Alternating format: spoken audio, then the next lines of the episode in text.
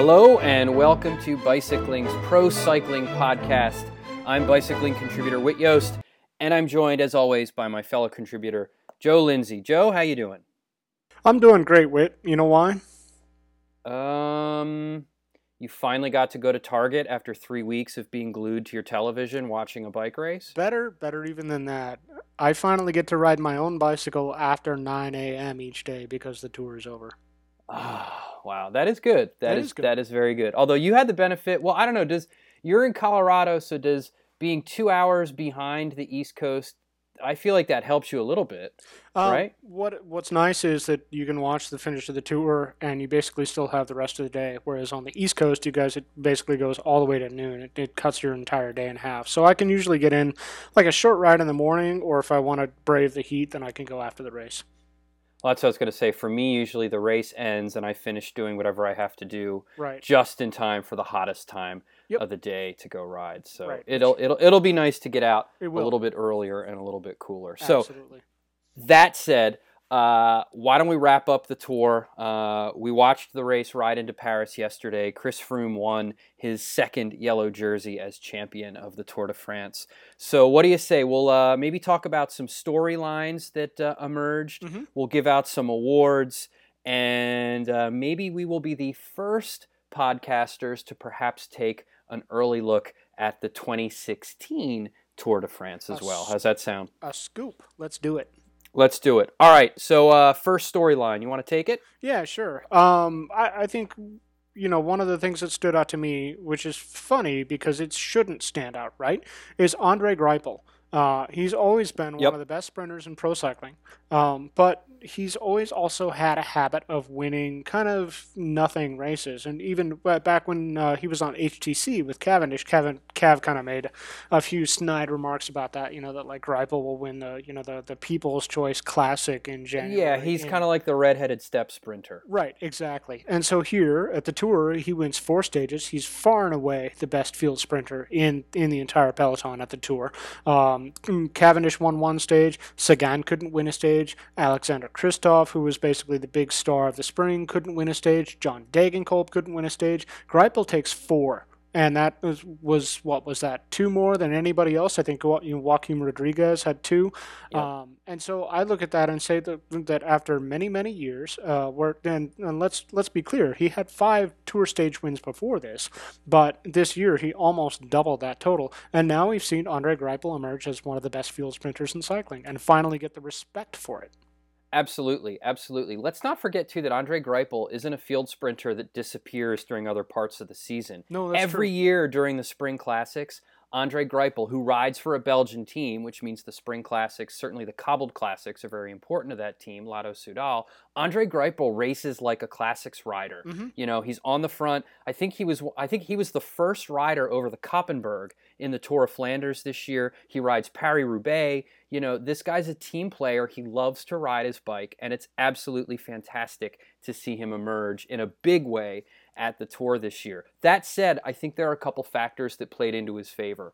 First of all, I think his team, Lotto Soudal, looked at a team like Giant Alpecin uh, and said, hey, we need to change our formula. They went into this year's tour. They didn't bring Jurgen Van den Broeck, who Mhm. before has been their GC captain. Right. They said, we're going to this tour to focus exclusively on stage wins. Right. And you can see the proof was in the pudding. They Mhm. won. They won four stages. Um, I do think that uh, Greipel also benefited from the absence of his his compatriot uh, Marcel Kittel. Right. I think had Kittel been there, I think Giant Alpecin would have had a bit more focus. Mhm. Uh, I think that certainly it wouldn't have been as easy for Greipel to win those stages. Um, and I think he's also benefiting a little bit from the decline of Mark Cavendish. You know, Yeah. Etixx Quickstep, they did win three stages, Mhm. uh, one of which was won by Cavendish, but they still seem to me to be a little lost, like they were just sort of trying to take advantage of opportunities when they were presented to them, which Mhm. again is is great. There are a lot of teams Mhm. that aren't even able to do that. Right. But I felt like Quickstep sort of came into the race saying, "Eh, we're going to take it day by day and see and sort of see what happens." Yeah, and that's not Um, that's not really the strength of how they ride. They ride best when they basically throttle the race in the last ten to fifteen k. And Yep. what we saw this year was they either couldn't or wouldn't do that. At least Yep. certainly in the first week, like that stage two, where they just they had everything laid out perfectly for him and still didn't get the win. Yep, absolutely. So kudos for Greipel. Um, I also think it's a great job for Germany. I think German riders this year won, I want to say, six stages, Yep. Joe, seven, Yep. um, which is another fantastic haul for Germany, uh, especially a year when German fans were actually able to see the race on German television for the first time in a long time. so it was years. great to see German uh, television networks sort of be rewarded for once again putting faith in cycling and the tour Mhm. with German riders doing so well. So that was that was really a, a great thing, great thing to see. For sure. Uh, Speaking of fans, uh, I think that certainly is our next uh, our Mhm. next storyline to talk about from the 2015 Tour de France uh, is the is the, the behavior of the fans and I think also the media during this year's race. You and I uh, spoke about often the fact that this year's tour, the racing itself, I think seemed to be overshadowed by the various polemics that were being Right. generated by various things that happened. You know, Right. whether it's fans spitting, Mhm. giving the middle finger, throwing cups of urine, punching riders, Mhm. uh, the media or so-called media, depending on your perspective. You know, uh, Laurent Jalabert, the former uh, the, the former professional and former doper, who said that it looked like Froome's bike was pedaling itself. Mhm. I, I mean, I mean, you know, it it seemed to distract us from the heart of the matter, which at the Tour de France is is the racing, and and we found ourselves, I think, spending more time thinking about, talking about, and covering Mhm. who said what after the race, or who said what on the side of, or did something on the side of the road, Mhm. rather than what was happening on the road itself. You know, and I, I- I just I look, I will always look back on this year's tour as that being one of the major storylines. Yeah, absolutely. And, and to be clear, some of the, the polemics that we had emerged from the race itself, um, especially with True, the- true, true. You know the the way that that Sky was treated by fans. Let's be totally clear. This unfortunately happens every year. Um, it doesn't get a lot of coverage, but riders do get hit. Riders do get spit on. Um, they do get pushed around and that kind of thing. Uh, you know, it- one of the things that Sky let out uh, as they were talking about what was happening this year is that this also happened on Alpe d'Huez in 2013. They just didn't talk about it as much then. So that's part of the issue is that our focus is on that more. But the the incidents as far as fan behavior that, that really kind of freaked me out were I, I, uh, it didn't get hardly any coverage. But on the last stage, as they're going around the circuits on the Champs Elysees, I don't know if you Mm. saw as they're, they're uh, I did, going through the Place de la Concorde, and all of a sudden there is a figure standing in the road in a white robe with his arms stretched out, and the riders come around this corner right at him, and you know, praise be to their skills. Like it was amazing that no, that they didn't just go barreling right into the guy and cause a hundred and some rider crash at that moment. But stuff like that, it's like, how did this guy get on course, and and why didn't any, why wasn't there anybody there to stop him? Things like that. Things like Richie Porte getting punched like he did. I mean, we had that that, that story up, that great series by Richard Moore about who punched Eddie Merckx, Mhm, and it's mhm. remarkable because it's 40 years ago and we still talk about it. Um, and so it's obvious that that it's kind of rare that it happens, but it does happen, and uh, it was unfortunate that that story was somehow more relevant than ever. Absolutely. You know, one of the most beautiful things about an event like the Tour de France, uh, and, and certainly for any listeners that haven't had a chance to go see it firsthand, you have to go see it firsthand, and you'll experience this for yourself. And that's the the close proximity Mhm. that you can get to the race, No whether that's at the that. start, on the side of the road. Yeah, nowhere in, in, in no other sport can you actually reach out and touch the, the competitors as they're competing. If Not that I recommend you do that, but Right. but you certainly could if you were crazy enough to do that. And and I I wonder how long it's going to be before a few um, completely irresponsible and disrespectful individuals ruin things for everyone. I mean, you're not going to lay down barricades over 180 kilometers of French country roads, but I, I mean, you know, But do imagine, you? imagine like to, if this was baseball and like somebody like Mike Trout is going for a you know uh, going for a fly ball uh, in center field, and as he jumps over the fence, fence a fan punches him in the ribs. Yeah, It would be Ah. every it would be ludicrous. It would be Be everywhere. everywhere. on ESPN, on, on Everywhere. you know, Yep. Fox, on everything. It would be the number one sports story of the week. And here it was like, oh yeah, some guy punched Richie Porte. yeah, Oh, by the way. Oh, by the way. So, as far as the media behavior goes, one thing that I have to say about that is that is that let's be clear, guys like Jalabert are there in the media, but they're not journalists. He's a commentator. He's an entertainer. That's what he's there to do. And Sure. I think you know, in, in that case, there was just so much heat without a whole lot of light around that. There was a there was a whole conversation there that I think a really valuable conversation about transparency and about what's happening in the race and about how teams and the media interact that I think got missed because of the the focus on the the outrageousness of the comments. Yeah, no, and I think too, if if there's one thing that that all this also speaks to is the fact that people are still upset. Mm-hmm. Very much. You know, I mean, while cycling can make an effort to clean itself up in terms of biological passports, Mhm. more testing, waking riders up at three in the morning and checking them for microdosing, it still has a long way to go, I think, to just heal people's wounds emotionally Yeah. You would know and, and and and and one of the things i love about this sport is the passion that it elicits from its fans Mhm. and unfortunately tied to that passion is still a lot of anger resentment and unfortunately because of that mistrust Right. and, and, and i think we have a long way to go before people are going to be able to watch a team like sky and a rider like chris froome and just enjoy it for the sake of the performance rather than want to mm. ask questions about what generated it Right. And that's what I want people in the sport to understand is just look, I know it sucks. This is, you know, this is a real pain in the butt. But if you are if we are really doing everything the right way, then you have nothing to fear and just be patient and engage and continue to engage and eventually it will come back. It will. It's just it going to take time. So Yep. But Yep. speaking of the course, uh, that's one of the other things that uh, that we saw this year was you know the the old adage is that that the riders make the tour.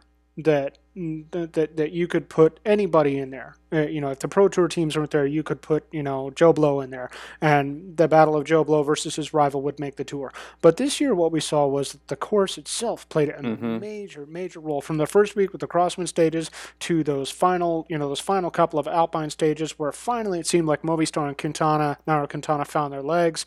Um, it just seemed like this year that the route that they that they did played a bigger role than ever. Absolutely. You know, um, I think the most important person in this year's tour probably wasn't one of the riders, but Thierry Gouvenou, the Frenchman and former professional, who now is charged with essentially designing the course of the Tour de France this year. He, I believe, was was was personally uh, responsible for stage two in the Mhm. Netherlands that caused all those crosswinds and all those and all those splits that day. So you know, while yeah, we we want to believe that the riders make the races. In this case, you know, the course definitely played a major role Mhm. in that as well. And I don't think that's something that's going to go away. I don't think the tour is going to go back to, you know, uh, an opening time trial and then six straight days of field sprints. Right, You know, because they had the fans fans get tired of that. You know, and I used to and get tired of it. Sure, definitely. And like it or not, you know, um, uh, uh, if, if, if you're a Nairo Quintana fan and you look at stage two and say, if if not if, if, if, stage two were more conventional, Nairo would have won the tour. It's like, well, you know what? To win the Tour de France, you need to be the, the world's best all round rider. Right. And all round riders make splits when, when there are crosswinds. All around riders can go down hills. All around riders can race across cobbles. They can race in bad weather. All of that Yep. kind of stuff. And yeah, they can race in Yep. crosswinds and splits. So I Yep. totally agree. One and Chris Froome did that this year. interesting thing as you mentioned uh, is uh, and that we're probably not going back to that old format in this respect I think Gouvenou is one of the, the two most important people involved the other being Prudhomme Paul, uh, Christian Prudhomme the uh, the director and the thing is that, that the old way of the tour used to come out of um, Jean-Marie, Jean-Marie Leblanc who was the director for a long time and Jean-Francois Pescheux who was the course Mhm. director he was the guy who used to hold the position that Gouvenou now holds and and Pescheux started to experiment later in his career but Gouvenou has really taken that and pushed it forward, and you get these really interesting stages. And I think um, you know the, uh, the the stage to La Toussuire this year was was a perfect example of the kind of stage that, like, yeah, this is exactly what the tour needs. It injected some excitement into the last part of the race, and I felt like if if that you know that stage 20 to Alpe d'Huez, if they hadn't had as much of a gap in the valley, you know maybe if they'd stuck to the original course of the Galibier and that kind Oh, of thing, yeah. if they hadn't had as much of a flat spot in the valley between the Col de Croix de Fer and Alpe d'Huez, maybe maybe guys are willing to gamble from a little bit further out. And I I, I think everybody, you know, a lot of fans want to see more stages like that. Absolutely. And I think also the tour, and we're going to talk about this guy a little bit later, but I, I think the tour organizers like seeing a rider like Peter Sagan being in contention for multiple stages on multiple kinds of terrain Mhm. rather than just, you know, we have our climbers, we have our sprinters, and we have our opportunists who are going to try to get in breakaways. Right. I, I think they like seeing guys getting in all kinds of different moves on on different kinds of stages. Absolutely. So yeah, yeah. I mean, it certainly made the race more, much more exciting. And for people who think that oh, the GC battle was done after stage 10 Mhm. Chris Froome dominated. Well, you know, you at least had really, really, uh, really exciting stages to watch in between. And Mhm. of and of course, as we saw at the end of the race, Chris Froome wasn't as dominant as uh, as he looked Right. coming out of the Pyrenees. Um, and a lot of that, I think, you know, to me, the fourth storyline, uh, the strong field. For sure. You know, um, we went into this year's race with, you know, they called them the the the fabulous four, the Right. Galacticos. Uh, that certainly turned into the what Fantastic Five. Yeah, I for a forget while what alliterative Tejay. flourish we came up with. Right. Mm. Um, when Tejay Van Garderen emerged as uh, uh, as a, as a serious podium threat, to me, one of the great storylines was they almost all made it to Paris. Mhm. You know, so if you look at if you look at the GC in this year's race, it's pretty impressive. Oh, it's no one huge. crashed out. You know, I mean, they all made an impact on the race. Maybe with the exception of Alberto Contador, I felt like he was a step behind a lot of a lot of people. I did too. Um, but yeah, the, you're right. When you look at that final GC, you look at those top five guys. Every single one of those guys has won at least one Grand Tour. Mhm. I can't remember the last time that a tour uh, field had that kind of depth to it. And the fact that none of them crashed out, that all of them were there at the finish, it just made for a really deep and sort of complex race. When we saw those those battles uh, for the lesser GC placings taking place in, in uh, week three, uh, yeah, it kind of in, in a way it got in the way of the whole Quintana Froome battle, but it had its own subtext to play out that was interesting on its own right. Absolutely, and it, and and it, the one thing it made me do is regret Alberto Contador trying to do the double. Totally. I, I really wished uh, several times throughout this year's tour that Contador had come in with the same kind of preparation that the other riders came into the race with, because I really felt once you know once we hit the Pyrenees, I think it was pretty clear that he Mhm. was definitely at a disadvantage, and I would have liked to have seen the real Alberto Contador, Yes, not the shadow of the guy that just won the Giro right. um, Contador. So, but still exciting, and you know something we'll have to talk about when we take a look toward next year because nobody's going anywhere. Nope. So, it doesn't look uh, like you know, retiring right now. absolutely. So we are certainly looking at uh, at least one more, Mhm. if not several more years of fantastic battles Mhm. like this one. Uh, and I think that leads us right into our fifth and final big storyline from this year's tour the American hopes. Because we mentioned that at the beginning there were four riders who were expected to dominate this year's tour. But very soon after the race started, a fifth rider emerged, and that was the American for Team BMC, Mhm. Tejay Van Garderen. Unfortunately, it didn't materialize the way we'd all hoped it would. Uh, Tejay entered the Pyrenees looking looking like a strong bet to finish on the tour's final podium, but then abandoned on the first the day after the rest day with uh, an upper respiratory virus that no one really knew about, but certainly uh, was was impacting him on that first mountain stage. So I guess then the storyline is: Does America, you know, do, do American fans have have a rider that they can really look at as a podium contender? Yeah, and you know, Tejay is a, f- a little bit of a curious case that way because he's alternated good finish and bad finish at the tours. You Mhm. know, his first year, obviously, when he was you know a, as a uh, a rookie tour rider anyway, he was pretty anonymous, and then he finished fifth the second year, and then he was you know he had that awful tour in 2013 where he sort of rebounded at the end, but he you know with the uh, second place on the Alpe d'Huez stage, but he finished 45th overall. Last year he was fifth. This year he looked like he was finally going to break that cycle with a really nice high overall finish. And he was, you know, as he mentioned, he became one of the quote unquote Fab Five. I mean, on the first rest day, Chris Froome was asked about his rivals, and the first guy that he mentioned was Tejay because Tejay had ridden so well that first, you know, those first nine stages Yep. that he said, This is a guy who I'm absolutely keying off of. And I think, you know, this course was honestly not that great for Tejay with the I lack know. of time trial I kilometers know. and the, the climbs in the Pyrenees are a little punchy for his riding style and that kind of thing. Um, I, th- I thought the Alps were going to be better for him, and I think they would have been Mhm. had he not gotten sick. But it, for me, it brings home a couple of things. One, the fine line that these guys ride between being super, super fit and healthy. Um, they're not the same thing, and oftentimes they sort of work against each other. And you can see that where you know he'd been fighting through this respiratory infection for a couple of days, had the rest day. You know, team doctor Max Testa said they thought that the worst of it was behind him. He betrayed no sign at the start of stage 17 that anything was wrong, and then said later, he said, "When I got on the bike, I knew it." He said, "My legs were dead. I just couldn't push the pedals." So there's there's that aspect, but there's also for me when we talk about looking forward and to you know what Americans have to root for. This I hate to say it, this is one of those things where like it's it's going to be good for you, Tejay, but I think it will. I mean, here he was. He was in third overall, entering stage 17 of the tour, and then things just fell apart on him. And I think if he's the kind of rider who we think he is, if he's the kind of person, you know, the the strength of personality we think he is, then this will actually pay him dividends down the road for things to have fallen apart this completely. Yeah, I, I agree. I agree. You know, I think he's proven that he's learned from his mistakes. I was very impressed with how he rode during the first week. You know, Mhm. because to me the first week was, it, th- those were stages that weren't going to test riders physically as much as they were going to test them mentally. Right. And I feel like that's always been a question mark with Tejay. You know, Mhm. does he know how to win a race? Does he know how to lead a team? Right. and, he uh, I he think did. he showed he does absolutely.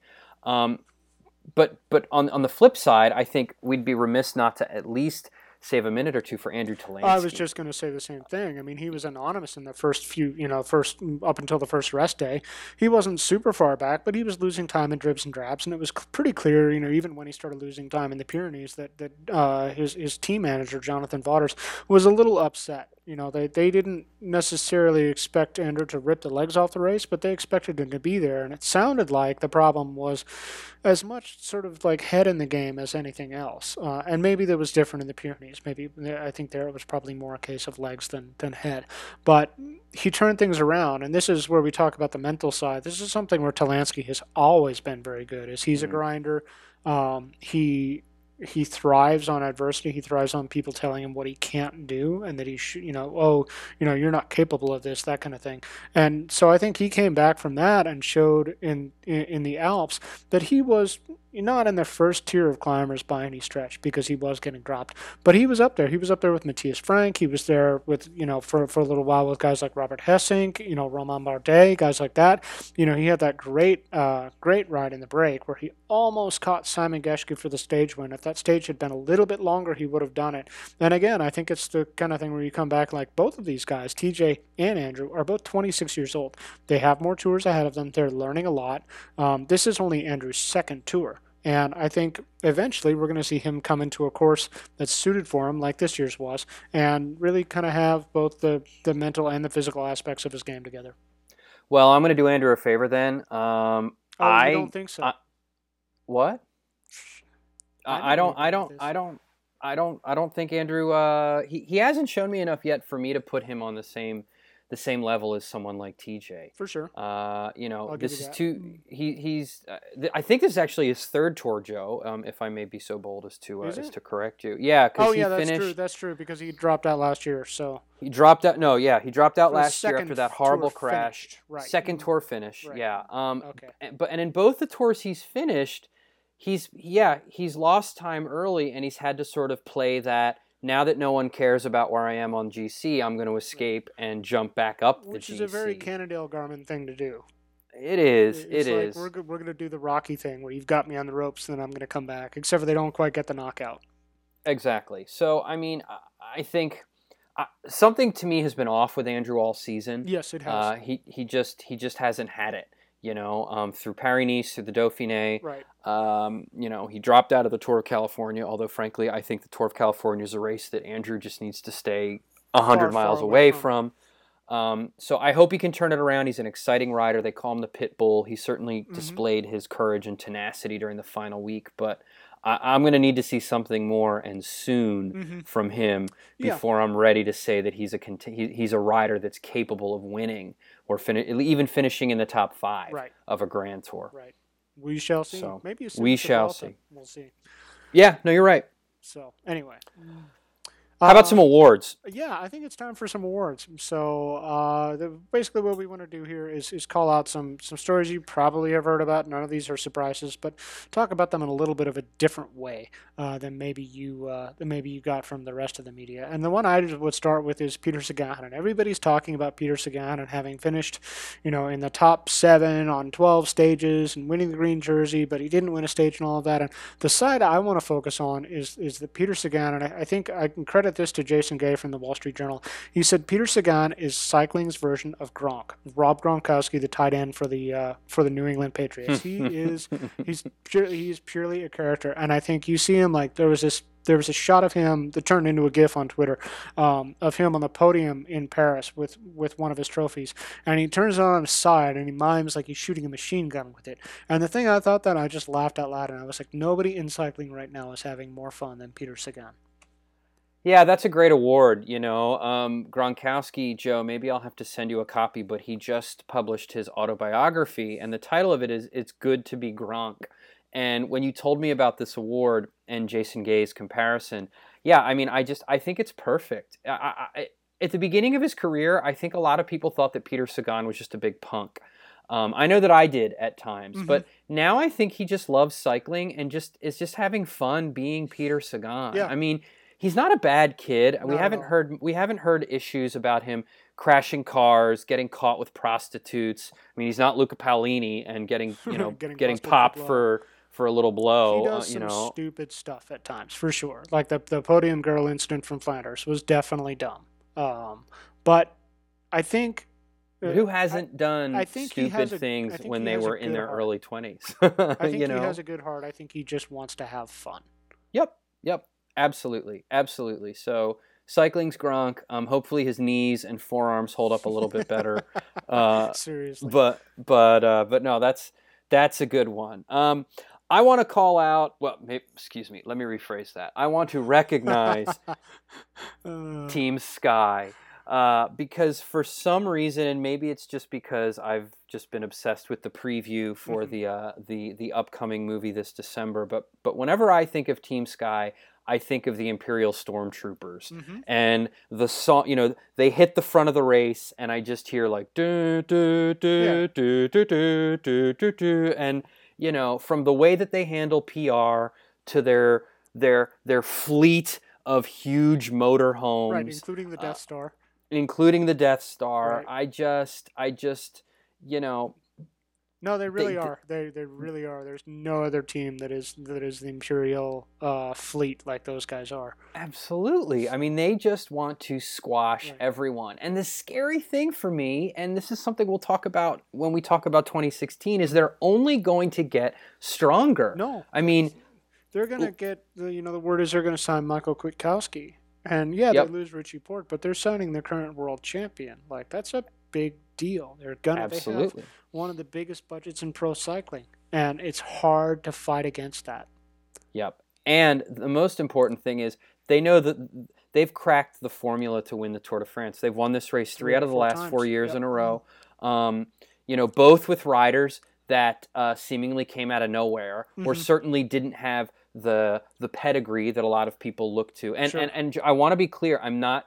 There, there, I don't want you to read between the lines. Right. I'm not making any accusations by saying that. That's just the fact. I Mhm. mean, they Yeah, they've, you would not they've have looked developed Bradley these Wiggins riders. as a rider to win the Tour de France in in Absolutely. 2007, in 2008, even you would not have looked to him for that. Absolutely. So you know they're they're they're they're rumored to be signing Astana's Michael Landa, who finished third in the Mhm. Giro. Yep. Apparently, they're talking to three riders from Movistar. So it's kind of like, hey, if we can't beat Nairo Quintana, we might just- as well sign his team. yeah, let's Uh, just sign all the guys that put him in position. yeah. So I just Uh. you know these guys are they they they are behind the wheel of cycling's Death Star, sure. and and and I don't know who Luke Skywalker is going to be or Han Solo or you know maybe we maybe maybe maybe we can find a new bearded Wookiee Maybe. somewhere, but they're gonna they're gonna have to figure it out if if anybody else wants to win a tour anytime soon. Speaking of Luke Skywalker, guess who's not gonna not gonna defeat the team? Oh Sky- no! Yeah. Oh no! The French. That's right. Not to pick on the French because they have had a, a, a rough run of what now, thirty years, uh, Uh, without yeah. winning the tour. But this year's race was just a textbook example of how. Uh, of what we often refer to on, on Twitter when we're making snarky comments about the race is like, watch these guys French up the breakaway. Uh, and I think the key example of that was this year on the Stage Mm. du Monde, where Romain Bardet and Thibaut Pinot are away in the breakaway, and they're away on the last part of the climb. And even you know the like the, Ugh. the climb itself has sort of ended, and they're in the last kilometer, and they're eyeing each other, and it's like, okay, which of these great, fantastic young climbing talents is going to win the stage? And then Steve Cummings from MTN Qhubeka comes right up on the wheel and launches this like doesn't even wait, just is like, yeah, whatever, you guys can talk amongst Yeah, yourselves. I'm going. Yeah, I'm you go." didn't need to watch the end of the stage. You could have turned it off because you knew how it was happen. going to He's like, end. you guys Yep. wait here. I'm gonna go ahead and check out the finish line, and that's exactly what he did. And of course, you know, the afterward the recriminations or uh, maybe the just the second guessing about Bardet and uh, and Pinot was was to the point that Marc Madiot, uh, Pinot's director at uh, FDJ, you know, basically tried to say, oh, you know, those, it was impossible for them to, you know, uh, to have done anything. That attack was going to win the stage no matter what, and all this stuff. I'm like, yeah, but they didn't even try, Mark. uh, so I look at stuff like that, and then I look at like, you know, so at the end, you know, the the one classification that's decided by a jury is the combativité classification, and they decide this every day. They award the red bib number and that kind of thing. And at the end, they have the super combativité, which is basically the award for like the rider who displayed the most attacking spirit the entire race. The, yeah, the tour's most aggressive Right, rider. and yeah. the tour's most aggressive rider, and they give it to Bardet. And you know what? Like, okay, yes, Bardet was definitely aggressive. He was in the break a bunch, that kind of thing. But to me, it felt like a consolation prize because he lost the KOM jersey on the last mountain day. Um, I looked at that day, or I looked at the Super Combativité classification. I said, look, wait a minute. Like Peter Sagan was in the breakaway for like four, five straight days. And every time that he was in the break, he still managed to have the legs to finish with the leaders. Um, you look at a rider like Thomas De Gendt, who spent almost 700 kilometers of the race in the breakaway, and yet those two guys didn't get it, and Bardet did. And that just seemed to me as like, guys, like you gotta, you gotta figure this out. Like just because like Bardet got the award because he was French, basically. You know, it's just like okay. Anyway, we got to move on from this. Speaking of moving on, there's a guy who has some some ideas about moving on, and I I think he's going to be one of your award winners. Yeah, you know, I um, I want to recognize Oleg Tinkov. Heck yeah. Um, I, I, mean, I- I think I'm starting to drink the Tinkoff Kool Aid. I don't know what that is. What it might turn my it might turn like my hair hair? pink. Um, you know, uh, I, it, maybe it's his vodka. who Um, knows? but um, you know, he, he he he's he's really become cycling's Al Czervik. Yes, he has. And for those that don't get that illusion, I'll help you out. He's Rodney Dangerfield's character from the movie Caddyshack. Many moons You know, ago. he's showing up to the country club with his yacht with an obnoxious horn, and he doesn't care. But here's the thing he's pretty wise. Yeah. And, you know, in a lot of his comments, you know, yeah, he's pompous, he's arrogant, you know, he, he's he's he's big on shock value, but he says a lot of things that really make sense. Mhm. And I think the biggest thing that people need to be afraid of, you know, a lot of people are afraid of Oleg Tinkov. Right. To me, I think what they need to be afraid of is that Oleg Tinkov's going to be right about a lot of the way Mhm. that cycling is run right now. Mhm. You know, you look at the teams. I mean, one of the things Oleg said um, in a blog post today that uh, you know he, he's worried about the fact that Team Sky has the largest budget and, most importantly, a long-term plan. Right. They're really the only team in the sport right now that is able to project five, even ten years ahead of where it is right now. Right. Whereas just about every other team is is is literally living paycheck to paycheck Mhm. in terms of one sponsor from one year to the next. Right. That's that's pretty scary. You know, at some point, people are going to have to start asking real serious questions about the sustainability of professional cycling. Right. And right now, to me, Oleg Tinkoff is one of only a few people, Jonathan Vaughters is another, Mhm. who are really willing to do that and trying to start those conversations. Yeah. So, yeah, I- I, I admit it. He's goofy. He is. He uh, puts his foot in his mouth a lot. But yeah, he says some uh, outrageous stuff, and, he, and he's pretty abrasive at times. But yeah, yep. the thing I But uh, say, he's pretty smart. Uh, the thing I would say is I'm not worried about like my biggest fear isn't that he's right. My biggest fear is that is that he leaves. And That too. the- Yeah. To me, what that says is that he's looked around and he said the change that he feels is necessary. And and I I disagree about some of the things that he wants or about the specifics, but uh, broad stroke, I, I'm with you. I, I feel like he's got you know I, I feel like he's got generally the right idea. And if he leaves, it means that he's looked at this and, and said that the change that he wants to see happen isn't possible.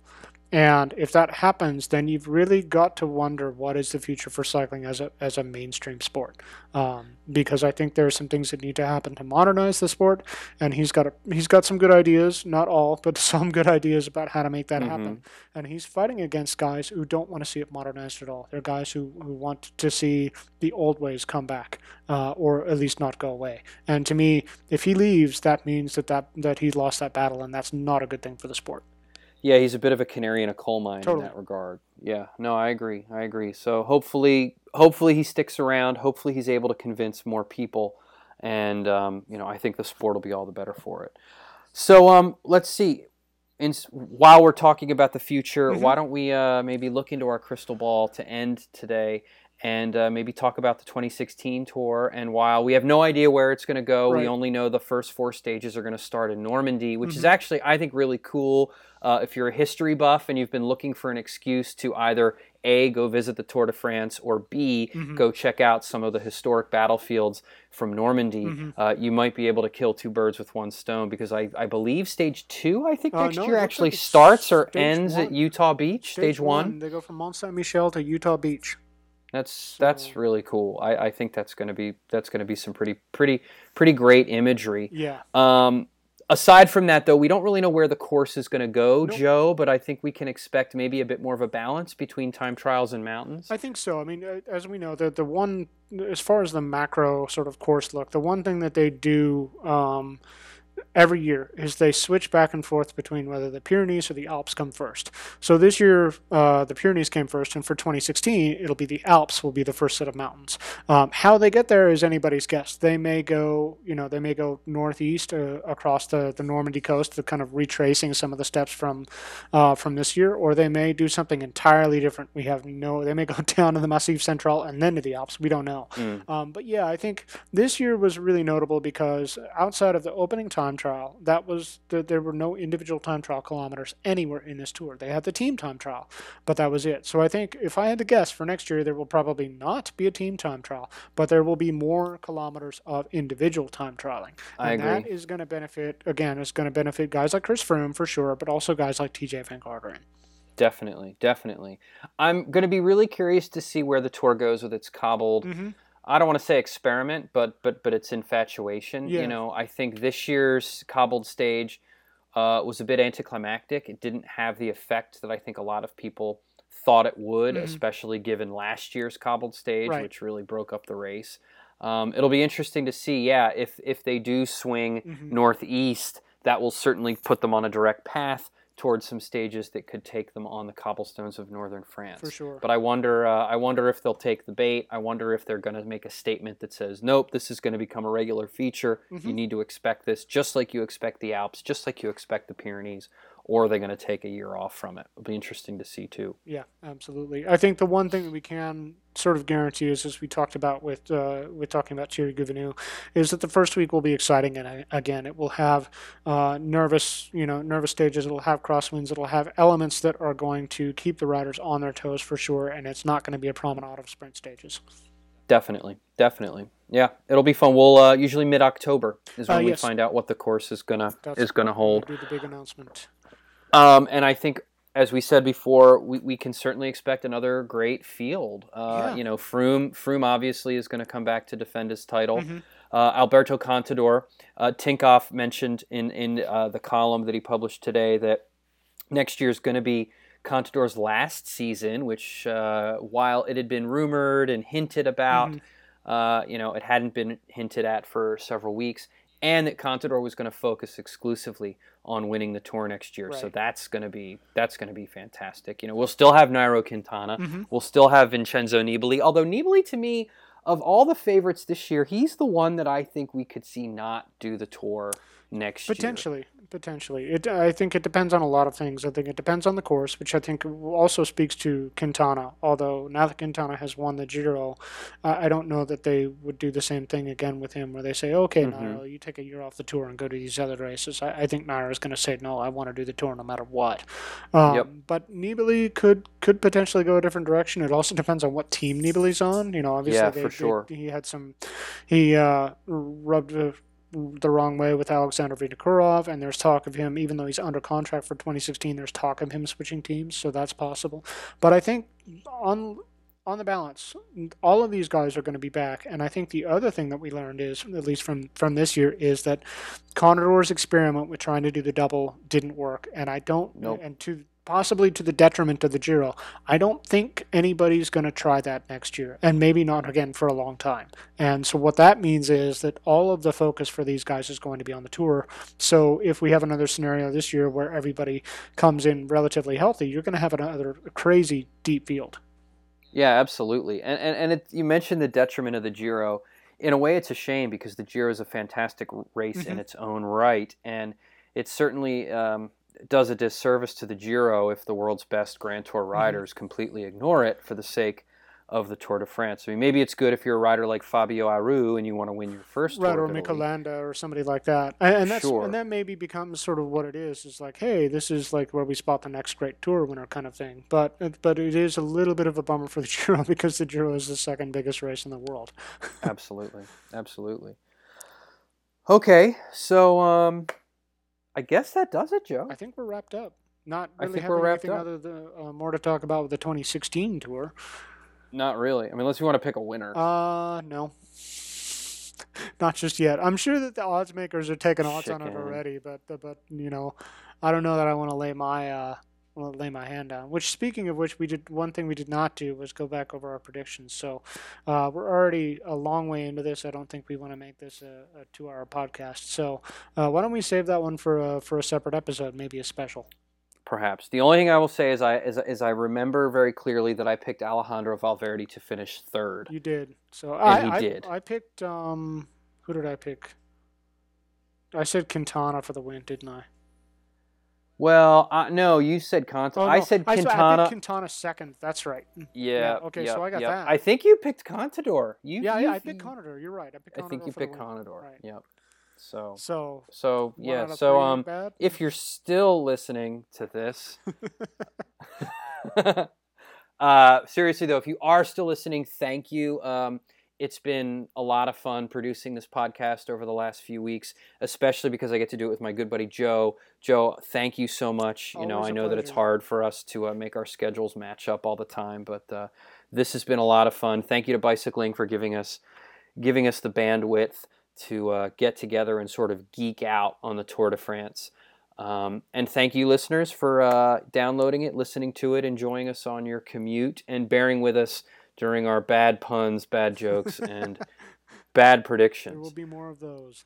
There will be more of those. So um, we don't know where this is going to go, but uh, for sure, uh, keep it tuned in to bicycling and bicycling.com. There's still a lot of great stuff there to go read. Uh, I Joe mentioned it earlier, but the greatest tour story ever told mm-hmm. is certainly worth checking out. Um, lots of tech slideshows are still up there, uh, so you can check out all the gear trends and things that the riders we're, uh, we're competing on. Mm-hmm. And um, you can certainly follow Joe at Joe Lindsey on Twitter. You can follow me at Whit Yost.